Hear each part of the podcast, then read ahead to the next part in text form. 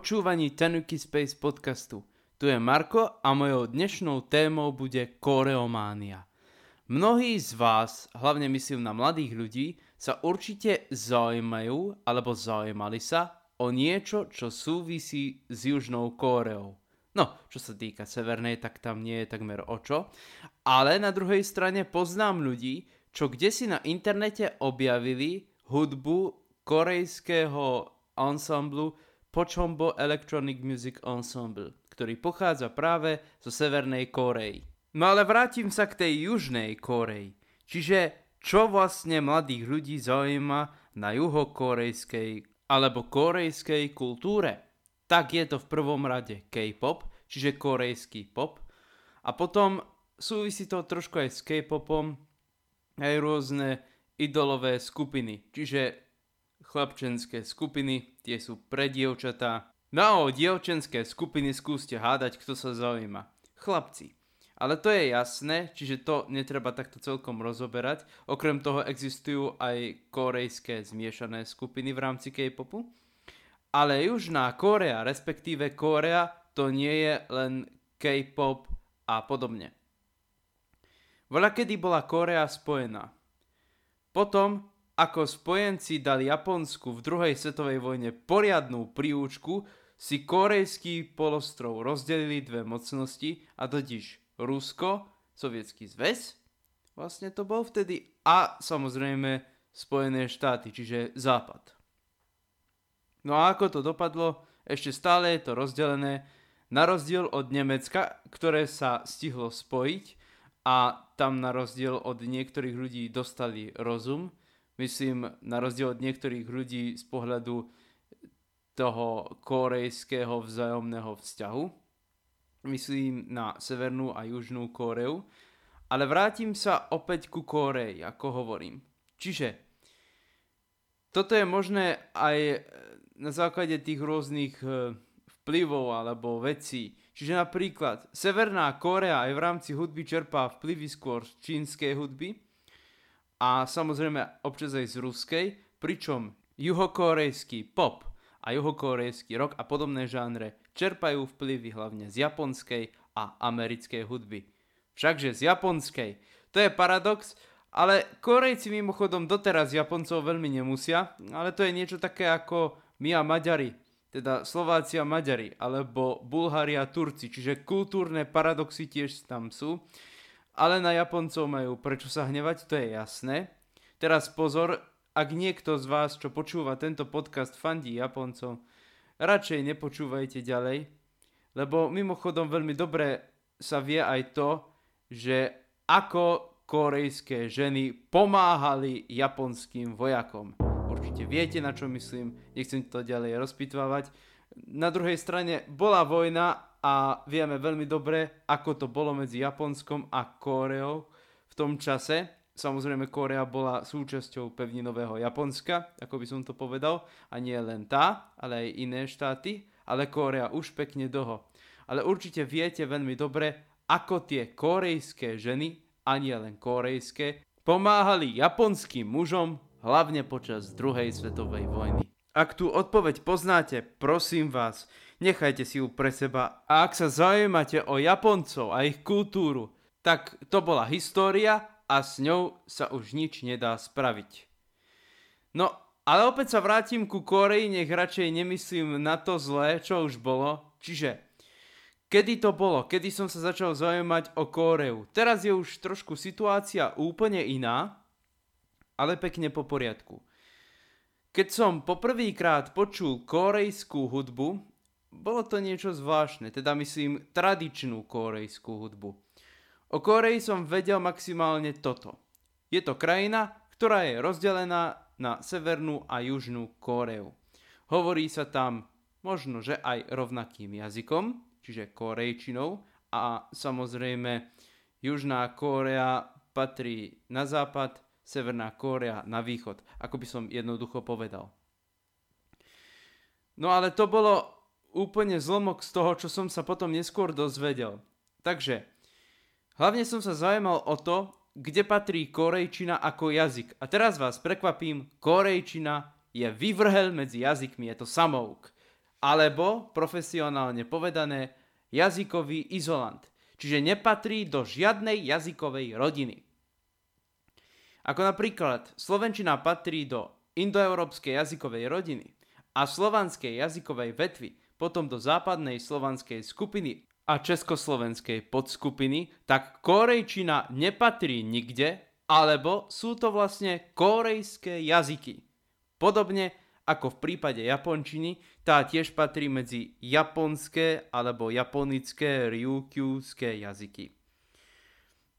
Korejčina sa na rozdiel od japončiny a čínštiny nezapisuje čínskymi znakmi, teda japončina používa aj isté dve systémy zápisu okrem čínskych znakov, ale korejčina voľa kedy používala čínske znaky, tiež je to pravda. Na druhej strane Korejčina má samostatné písmo, ktoré bolo také jednoduché na rozdiel od čínskych znakov, že ho vyhlásili za zženštilé písmo. To ešte bolo voľa kedy dávno, kedy toto písmo vznikalo a vzniklo toto písmo preto, aby toto písmo ovládal aj prostý ľud.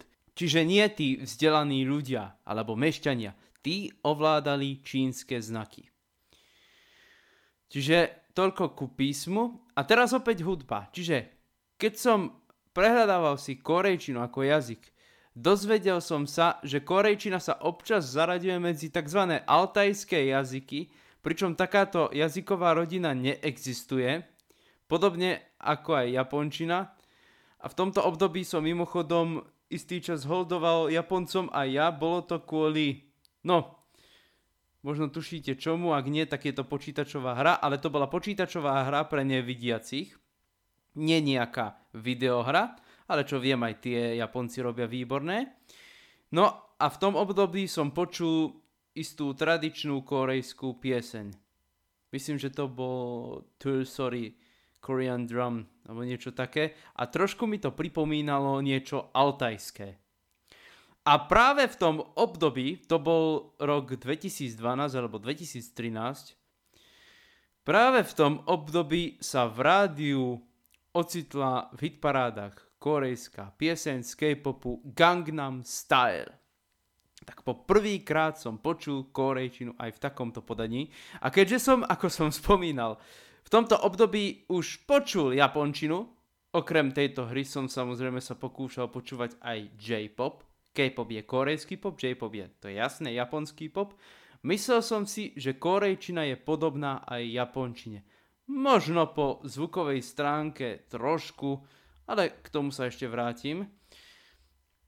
Po tom, čo sa mi aktualizoval môj rečový syntetizátor, určite viete, že som nevidiaci, ak ste pozorne počúvali môj podcast, tak sa tam objavil aj korejský hlas, hoci nebol veľmi dobre spravený, ale aspoň čítal korejské znaky. A tak som vedel, že korejčina má slabiky. Takže keď mi počítač prečítal Hangugo, hneď som spozornel. A okamžite som si ten text okopíroval. A bola to korejčina. Samozrejme po Nihongo, čiže po japončine to bolo trošku, e, by som to nazval, taký zvrat. Ale v tom období som sa zaujímal o úplne iný národ, ktorý bol veľmi ďaleko od Japoncov. No ale uplynulo niekoľko rokov a opäť som sa pokúšal o korejčinu zaujímať. A opäť za tým bol K-pop. Ako obvykle. Niekde v akomsi austrálskom rádiu som totiž počul reláciu, kde sa hovorilo o K-pope. Moderátor síce hovoril perfektne po anglicky, ale podľa toho, ako čítal tie mená, som tušil, že musel žiť alebo pochádzať z Korei tak som si povedal, čo keby som sa opäť na tento jazyk pozrel. V tomto období som sa veľmi totiž zaujímal o azijské jazyky. No a neskôr som prišiel aj na to, ako písať v korejskom hangule, v korejskom písme, teda na počítači. Bolo to vlastne veľmi zaujímavé a rôznym skúšaním sa mi podarilo na tento princíp prísť. No a dokonca som prišiel aj na to, ako zapisovať hanja, Hanja to sú vlastne čínske znaky, ktoré sa voľa kedy v korejčine používali, ako spomínam predtým. A v tom období si predstavte, začalo moje K-popové obdobie.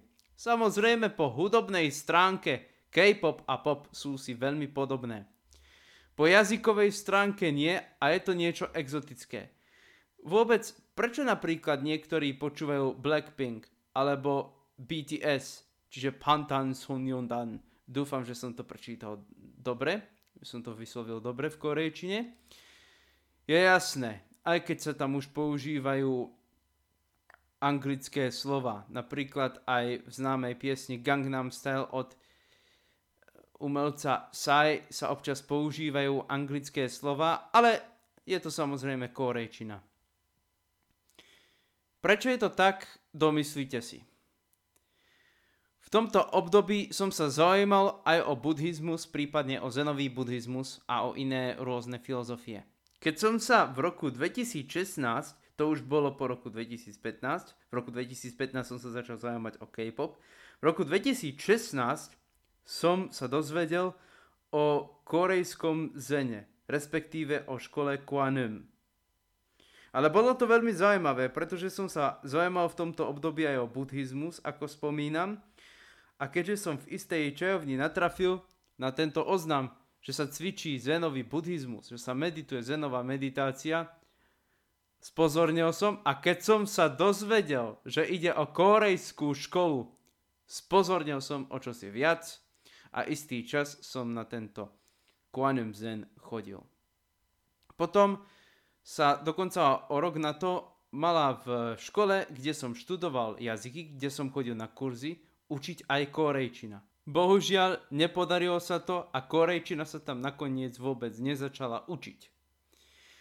O rok na to, čiže to už je 2018, som sa dozvedel o korejskom bojovom umení Taekwondo. Samozrejme, to, že to bolo korejské bojové umenie, okamžite ma to oslovilo a šiel som do toho. Neskôr do toho prišli úplne iné veci, a tak som od toho opustil. Ale bolo to veľmi zaujímavé a Korea ma istý čas zaujímala, ešte stále, a dokonca som spoznal niektorých ľudí, ktorých Korea zaujíma, teda Južná Korea, juhokorejská kultúra, K-pop a tak ďalej. No bolo to pre mňa veľmi zaujímavé a možno, že je to preto, pretože Ázia v nás vyvoláva niečo exotické, niečo východné, Samozrejme, nie je to východ Slovenska, ale východ sveta. A tak ľudia sa nechávajú tým inšpirovať a samozrejme majú určité exotické predstavy. Len aby to nebolo tak, že prídu tam a budú sklamaní. Na druhej strane, potom neskôr som natrafil aj na knihy, konečne ich začala mať dostupná knižnica pre nevidiacich v Levoči, Tie knihy sa týkali ako aj Japonska, tak aj Korej. Veľmi ma to zaujímalo. A povedal som si dobre, veď zistím, čo sa o Koreji píše. Zistil som hlavne toto. Domáci autory, čiže ak píšu Japonci o Japonsku, Korejci o Koreji, budú to písať samozrejme zo svojho pohľadu. Na druhej strane, keď o tom bude písať napríklad niekto zo Slovenska, ktorý tam bol, ktorý tam študoval, pracoval tam, bude si všímať aj tie rozdiely medzi Slovenskom a Južnou Kóreou napríklad. Práve teraz v tomto období, kedy nahrávam tento podcast, čítam, respektíve počúvam knihu od Dominiky Sakmárovej Korejské halušky. Predtým som počúval knihu od Dominiky Sakmárovej Mačací kožuch a ťava pri čínskom múre kde písala o svojich skúsenostiach z Tajvanu a z Číny. No a samozrejme tým, že teraz sa venuje Kórej a že tam je, tak sa snaží porovnávať tieto stereotypy. No je to pre mňa zaujímavé, veľmi zaujímavé tým, že sú to, tak povediac, exotické krajiny, ale v podstate je možné hľadať tú exotiku aj v iných veciach. Mňa hlavne na korejčine zaujíma to písmo. Teda ten zápis, ako sa to písmo píše na počítači. Škoda, že neviem, ako vyzerá korejský hangul, ale zaujíma ma to doteraz. No snáď sa mi to podarí a zistím to. Viem, že korejský braille je úplne iný od toho nášho. ale to je už úplne iná kapitola a keďže tento podcast som sa rozhodol tvoriť nielen pre nevidiacich ľudí, tak e, pevne verím, že niekto z vás možno, že má skúsenosti s korejským hangulom. Možno, že niekto má nejaký nápis v hangule a možno, že vie aj v korejčine písať. Čo sa týka K-popu, tam bol, ako spomínam predtým, iba ten e, jazykový záujem. Čiže opäť jazyk, nie hudba, pretože po hudobnej stránke je korejská hudba veľmi podobná tomu západnému, respektíve aj nášmu popu. No a potom určite niektorí ľudia sa zaujímajú aj o korejské filmy, o korejskú drámu. Veľká škoda, že u nás sú populárne hlavne latinskoamerické, najnovšie turecké telenovely a nie korejské filmy. Tie môžu byť taktiež zaujímavé. Neviem, či existuje k ním anglický preklad, pretože korejčina je predsa len ťažký jazyk. Po zápisovej stránke samozrejme, čo som počul, nie, ale po gramatickej stránke áno. No tak napríklad sú tam rôzne spôsoby zdvorilostného vyjadrovania sa. Myslím, že najčastejšie sú používané 4 alebo 6, ale sú tam aj ďalšie, nie som si istý. Na druhej strane my máme len vykanie a tykanie, no Korejci majú aj iné spôsoby vyjadrovania sa, čiže to môže predstavovať určitý problém. Čiže je dôležité, kto sa s kým rozpráva a ako, ale netreba zabúdať na to, že keď niekto má vytýčený cieľ, tak pôjde za ním aj keby čo bolo. Takže pevne verím, že ste sa niečo nové dozvedeli o Koreji, respektíve o mojej koreománii a nielen o mojej koreománii, ale aj o koreománii u mladých ľudí tu na Slovensku, prípadne na celom svete. Teším sa na vás pri ďalšej epizóde. Lúči sa s vami váš Marko.